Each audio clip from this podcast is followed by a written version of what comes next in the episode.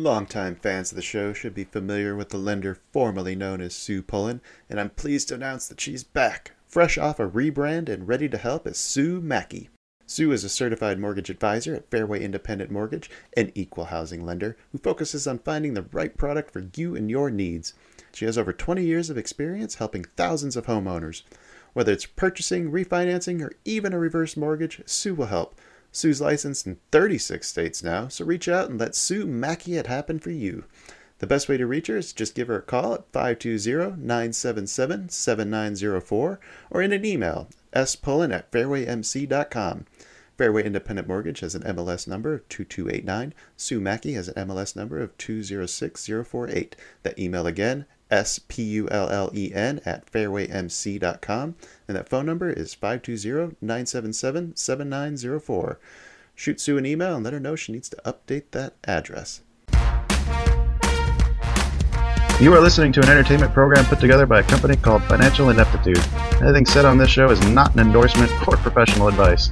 Would you really want to tell a court of law you were suing us because you thought taking financial advice from two idiots on a podcast put out by Financial Ineptitude was a good idea?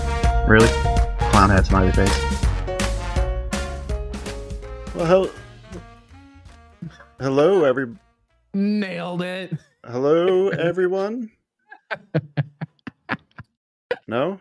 Okay. All right. It's safe. All right. Hello, everyone, and welcome to the China Shop. I'm your host, Kyle, and joining me for today's midweek update is Erik from esInvests. How you doing today, Erik? Stellar.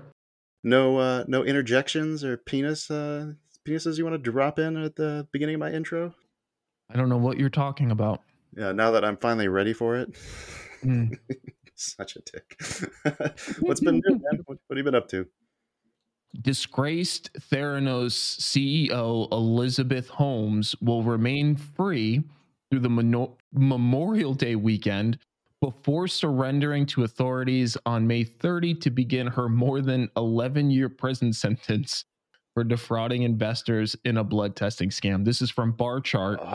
And ah. I relish in the fact that she has another 15 days of freedom. Could you imagine how awful of a Memorial Day weekend that's going to be? Especially when you just had a kid for that trial, too. Oh, it's just, Oh, it's all so sweet. I've never been happier to see somebody go to prison than Elizabeth know. Holmes. Yeah, she's she's just so fucked. But I like, could you imagine if you were in her her shoes right now and you're like, on the 30th of May, in 13 days, I'm going to jail for 11 fucking years. I don't understand why people just say, okay, I'll go to prison rather than at least, like, I don't know. I think I'd probably run, try to go live in Ecuador or something. It's I Like, feel is it like- that hard to do it? I don't know. I feel like it's probably not, but I mean, all of the asset, like you essentially would have to start from zero, which may or may not be okay for some people. But I, I guess there's a probably a timeline, right? 11 years, I think it's worth starting over from scratch. yeah. Well, also in your advanced in your advanced age, I could see that, but it's oh, thank you. yeah, it, it's I don't know. It's like uh it's a tricky one. It's a tricky scenario.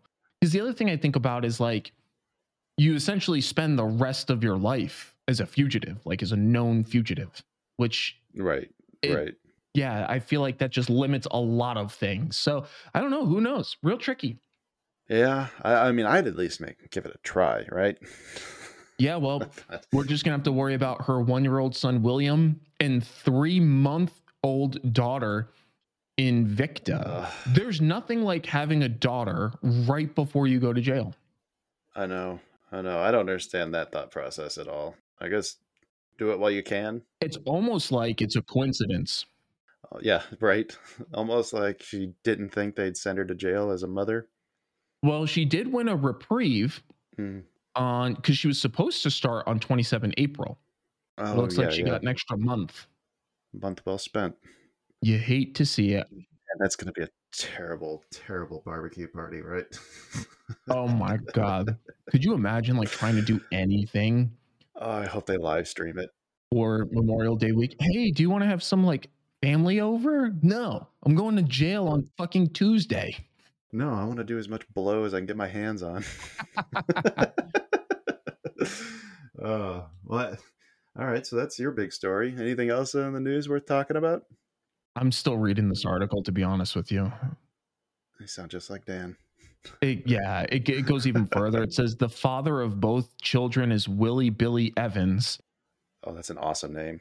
whom she met after breaking up with her former romantic and business partner, Ramesh Sunny Balwani, who began serving a nearly 13 year prison sentence last month. Did you He's- watch the documentary on this? I did. Yeah. It's so good.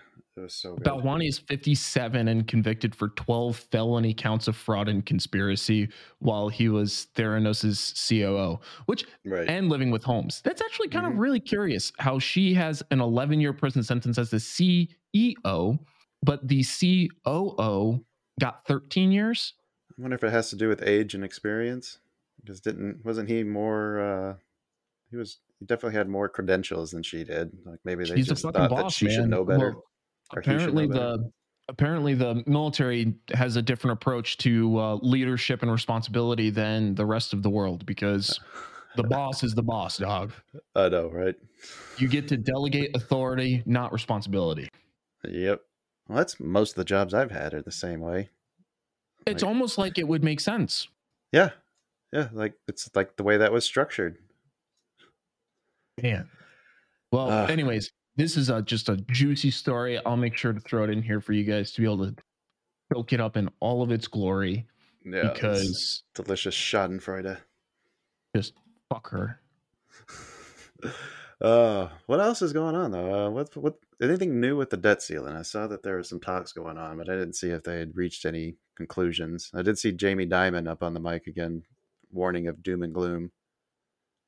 Yeah, he's kind of been on that, hasn't he? Yeah, like any chance he gets, it seems like. I don't know. Wonder what he's playing at. What's his game? I know it's kind of an interesting because I definitely noticed it on Twitter too, where there's like more political. It's not all political, right? He's obviously taking an experience based perspective on it, but it's definitely weighing in on a lot of political stuff. Right. Yeah. Does he have aspirations after he finishes uh, CEO? Maybe does he want to get into politics? Has anyone ever done that? Kind of would make sense, wouldn't it? I think Trump did, didn't he? Eh, yeah, I guess. Though he kind of more followed the Ronald Reagan path, didn't he? the f- Yeah. famous actor. but yeah, it looks like um, today we got a pretty significant rally out of the S and P 500. Obviously, typically for a few reasons, it's rarely one simple narrative, but right.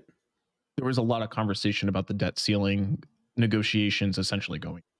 hmm But I continue to think that the debt ceiling is just a good.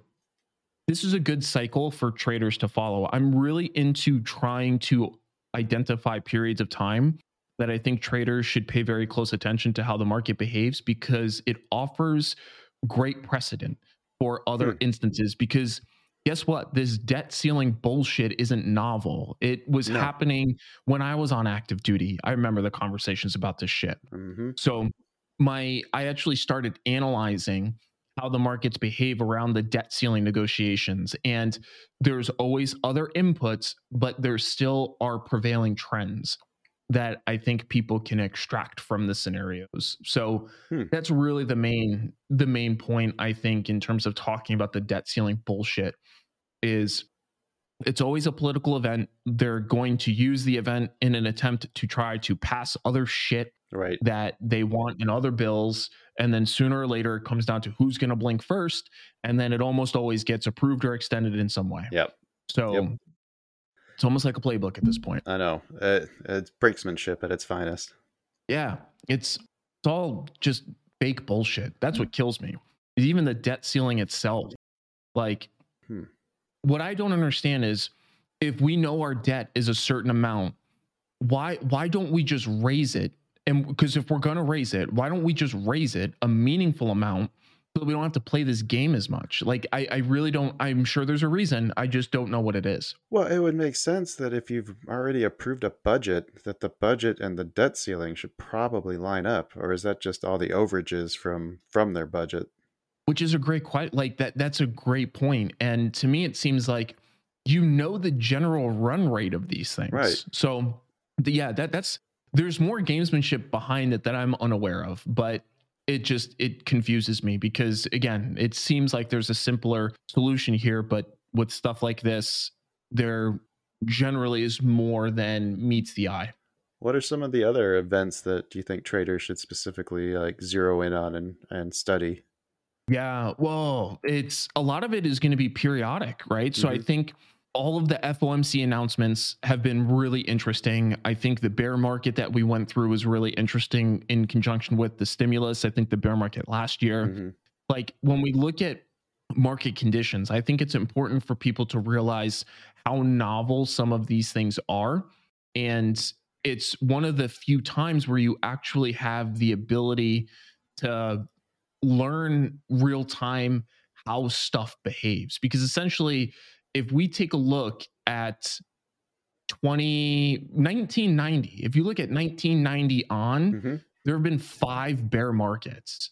I guess if we count um 2022 it would be six now. I think my data here goes up into 2020 Okay. but the point being that's from 1990 essentially until 2020 so the there aren't a lot of occurrences for a lot of these circumstances so i think by paying attention to the higher impact things it gives you a better idea of how markets behave in anomalous circumstances for the next time you see it Yeah.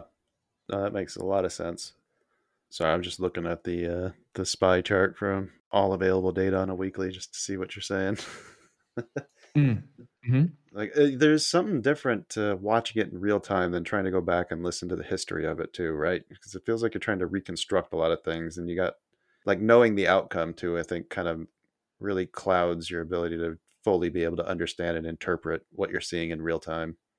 Exactly. And I think from a trader perspective, what I do in circumstances like this is I'm I'm paper trading a lot. hmm I was talking about this yesterday, but across like all of the variations of the different strategies that I'm using, I have close to 2000 paper trades on right now.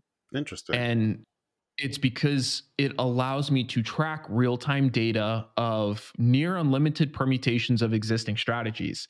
It's complete overkill, to be clear. Right. You don't have to do that. Part of it is just because I genuinely am curious. Mhm. But the the main note there is that you can use interesting, rare market occurrences to better understand how you deploy. And this is when people ask me, like, oh, well, why do you do this this way? Or how did you arrive at this conclusion? And a lot of it is from shit like this, Mhm. from seeing how the markets reacted in these kind of circumstances and then learning what works best. Because even me, you know, I, I've been trading since 2007. But if you look at that time span, there's not that many bear markets. From 2007 essentially until 2022, there's four bear markets Yeah. Yep. it's, it's not a lot. So you kind of have to maximize the experience of those instances so that you're equipped the next time they roll around. Because I say this all the time. Ideally, trading is a very long term endeavor. Uh, you know, I'm Mhm. 32 right now, and I hope to be trading for ideally another 50, 60 years. So Right. getting getting the right details and extracting as much information, real experience from the events is very useful. Longtime fans of the show should be familiar with the lender formerly known as Sue Pullen, and I'm pleased to announce that she's back, fresh off a rebrand and ready to help as Sue Mackey. Sue is a certified mortgage advisor at Fairway Independent Mortgage, an equal housing lender who focuses on finding the right product for you and your needs. She has over 20 years of experience helping thousands of homeowners. Whether it's purchasing, refinancing, or even a reverse mortgage, Sue will help. Sue's licensed in 36 states now, so reach out and let Sue Mackey it happen for you. The best way to reach her is just give her a call at 520-977-7904 or in an email, spullen at fairwaymc.com. Fairway Independent Mortgage has an MLS number of 2289. Sue Mackey has an MLS number of 206048. That email again, S-P-U-L-L-E-N at fairwaymc.com. And that phone number is 520-977-7904. Shoot Sue an email and let her know she needs to update that address. Say goodbye to your credit card rewards. Greedy corporate mega stores, led by Walmart and Target, are pushing for a law in Congress to take away your hard earned cash back and travel points to line their pockets. The Durbin Marshall credit card bill would enact harmful credit card routing mandates that would end credit card rewards as we know it. If you love your credit card rewards, tell your lawmakers hands off my rewards. Tell them to oppose the Durbin Marshall credit card bill. Well, you mentioned paper trades, and we still got some unfinished business from last week's discussion. Mhm. Talk to me. So you sent me uh, some videos to watch to learn about uh, uh, cash secured puts. Uh, I watched them. You sent me the new one, but I actually went back and through your history, and I found the older one that you did that was broken up into three parts. And I actually like that version better. Do you mean cash secured puts or the covered strangle? the cash secured puts? Okay. Oh, I'm sorry. Wait, yeah, it was the cash. Yeah, the covered strangle. Sorry. Yes, that was the that was There the strategy. That was yeah. Was thinking of the first leg of it. Nice job out of you. Uh, yeah, I really enjoyed the uh, the original videos that you did, though. I thought there was a lot more detail and nuance in that one. Interesting. Yeah. That you kind of well, because when you redid it, I think you were summing it up a little bit more, but you really got into like the nuts and bolts of the other one, and I can see the appeal to you know different people. Some people would enjoy the newer Right. one. Some people might enjoy the older one. That's actually yeah, it's good feedback because I'm I'm in the process of redoing some of those videos anyways with like the new editor. Yeah, yeah, and like lining out the level of detail to me is typically it's a struggle right because the more in depth i go the higher fallout rate i have from people who's just like oh shit fuck this right. and they just bail but i also feel like it starts doing a disservice to the people that actually want the details so Yeah, and Yeah. maybe just keep them both, right? Anyway, yeah yeah and i think that's fair so I went through all that and uh, I, I took a, a shitload of notes. I've got like two or three pages filled up here. Um, I went in to try to start uh, putting some of this to use by doing some paper trading. So I started with FinViz and I set some screeners up with uh, the following filters. I had dividend yield above 3%. Mhm. Uh, I wanted price above the 50 and 200 days simple moving averages. I wanted average volume over a million. And I threw on insider transactions as positive just because I thought sure that might be another good, you know, indicator that long term this should be a stock that I'd feel comfortable holding if I were to get assigned. hmm I got six results out of that, five or six. Um, let's see. The first one was ED. The underlying was too expensive for the balance that I started myself with. Okay. FLO was a good trend, but I didn't like where it was, and uh, the contracts were way too illiquid once I pulled them up on Thinkorswim. Same thing with FTAI and ORI. hmm Uh, then I pulled up two other stocks that I knew that I like that I do actually hold, thinking like, okay, maybe these might be some good candidates. One of them was Enterprise Product uh, EPD. I can't remember the name of the thing, but it's a um, it's like a pipeline uh, stock. Uh, very low volatility, not worth messing with. So I disqualified that one. Then I came to British Petroleum, which has a really good dividend. I liked where it was price wise. Um, I had two support Why did levels that I could, why Oh, did go you disqualify epd because the trying to sell any options off of that, that there was no, there's nothing to make on it. Didn't seem like it was worth it. Okay. Yeah, because I'm taking a look at it and I generally agree with you. I see on like a 22 Delta 37 days out, you collect like 19 cents on a $25 strike. So right. I wouldn't consider that awful, but it's, yeah, It didn't seem worth it.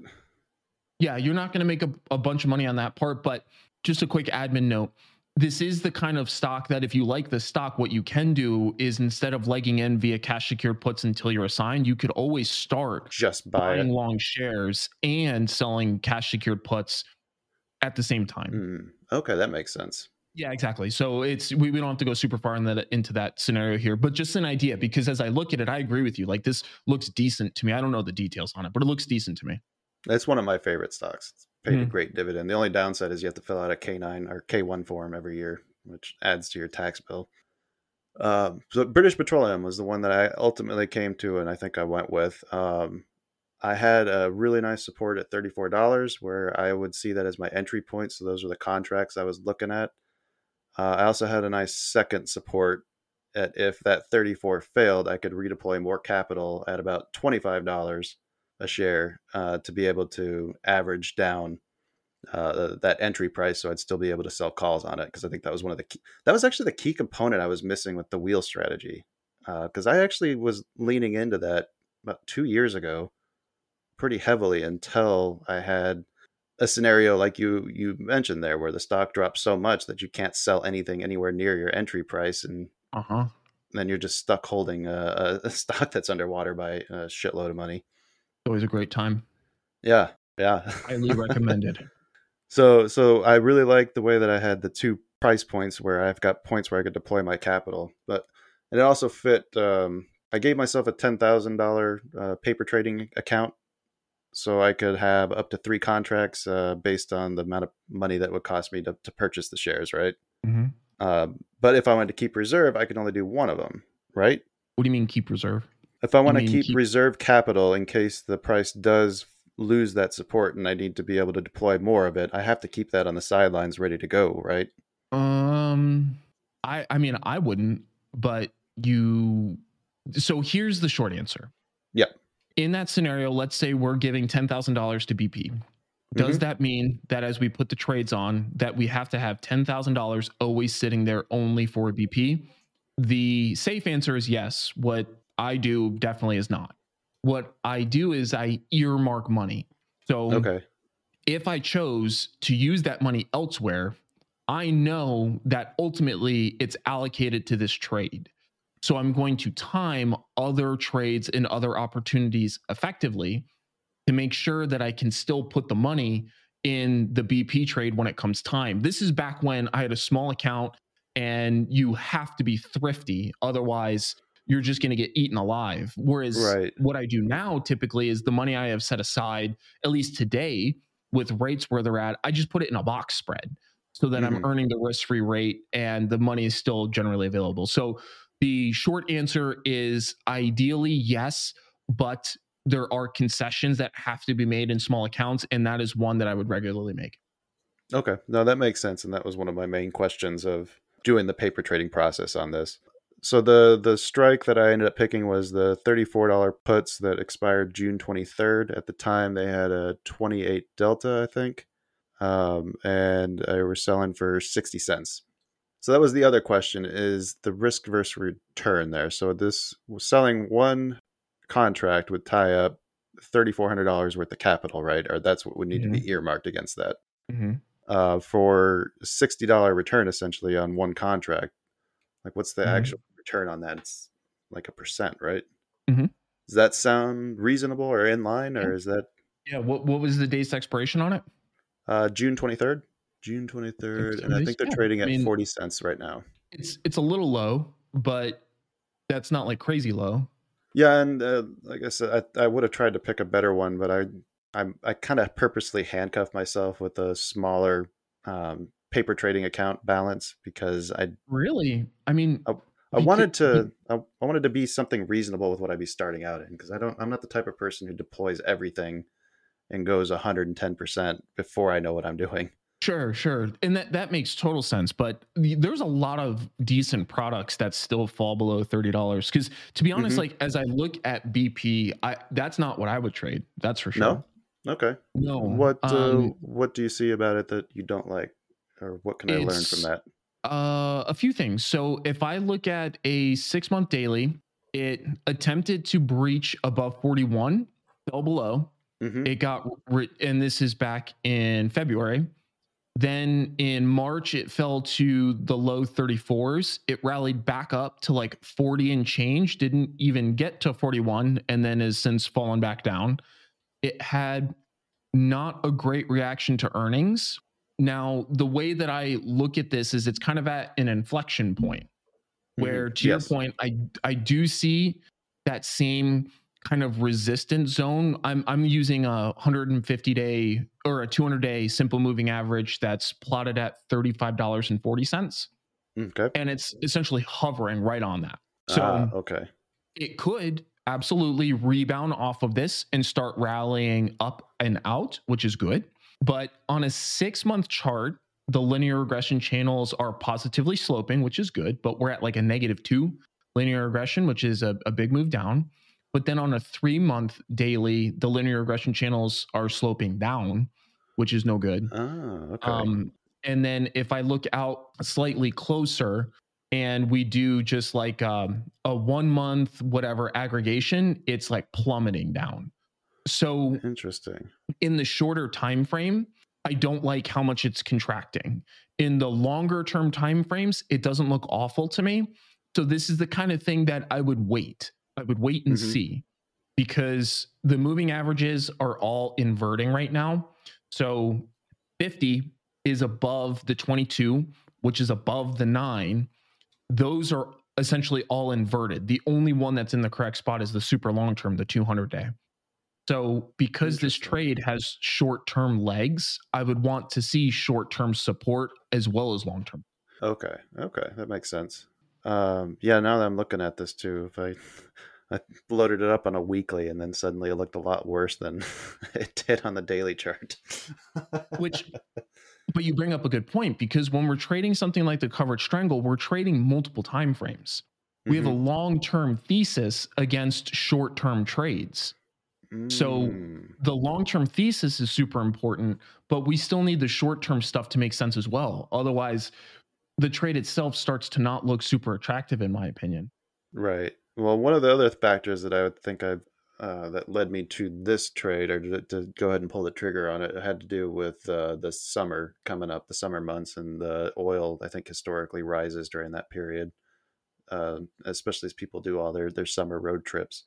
So I think that was that bias. I think was kind of playing in a little bit, thinking that maybe BP or the the stock would see some uh, tailwinds from that as well. But Well, I actually think that that's a completely fair hypothesis, but yeah, if if it were me, I would I would wait to see some Mhm. of that actually happening before. You?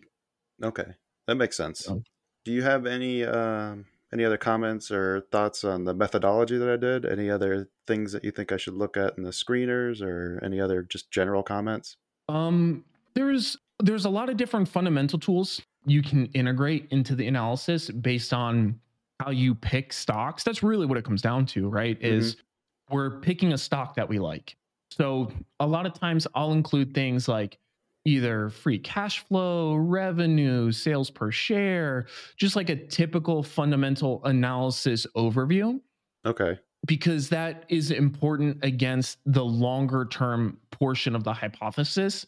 And it's important to know that when we're trading something like this, if it's not in an index or a sector ETF, but in individual stocks like this one is, if the entire hypothesis is, you know, you're expecting maybe a three year trade, well, revenue growth makes up for a significant, it's like 50% of stock performance in a three year period, revenue growth.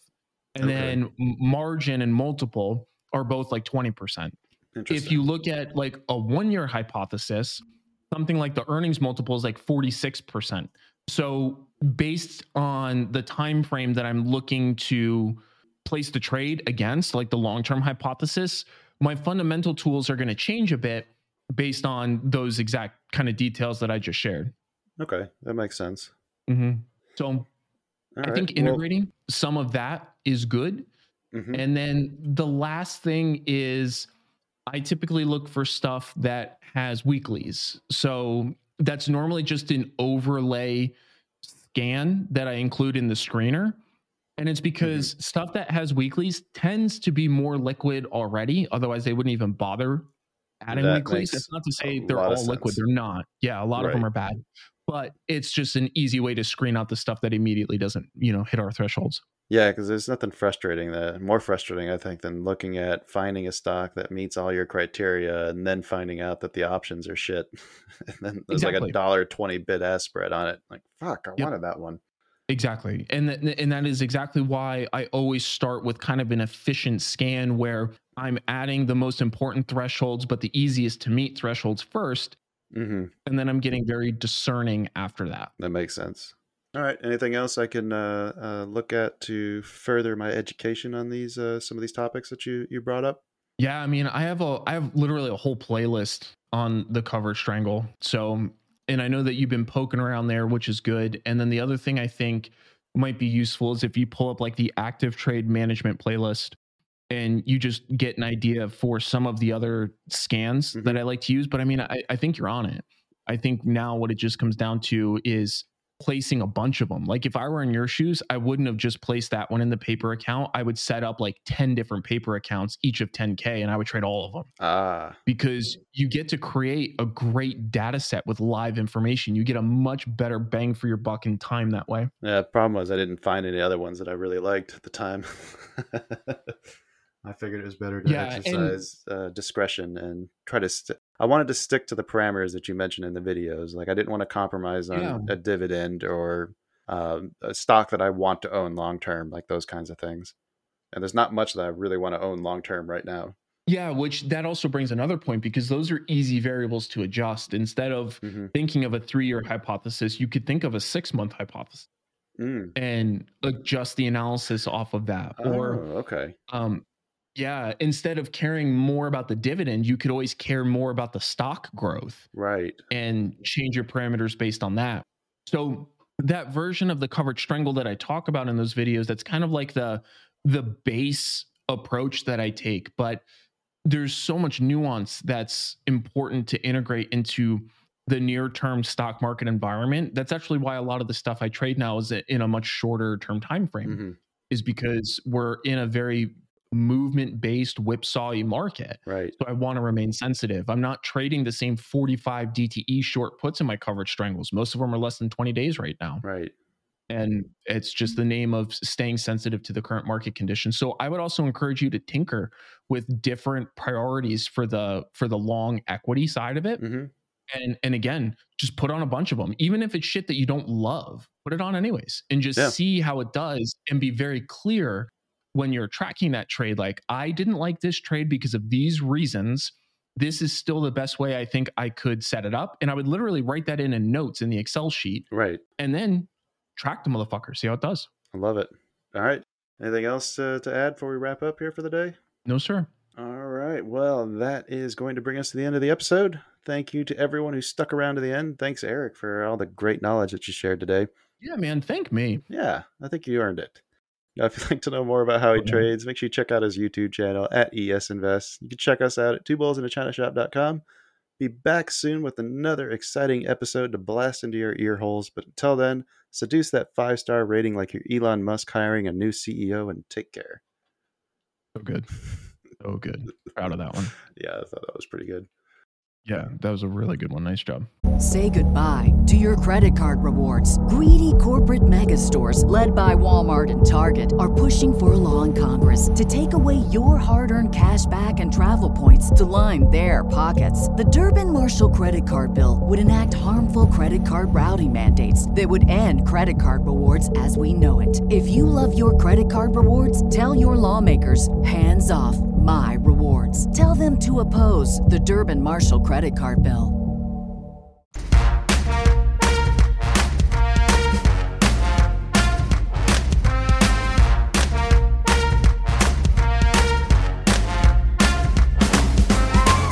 Two Bulls in a China Shop is an entertainment program, and all thoughts and opinions expressed in the show belong to the hosts and not of any company. They are not intended to provide specific advice or recommendations for any individual or on any specific security or investment product. It is only intended to provide entertainment about stocks and the financial industry of trading.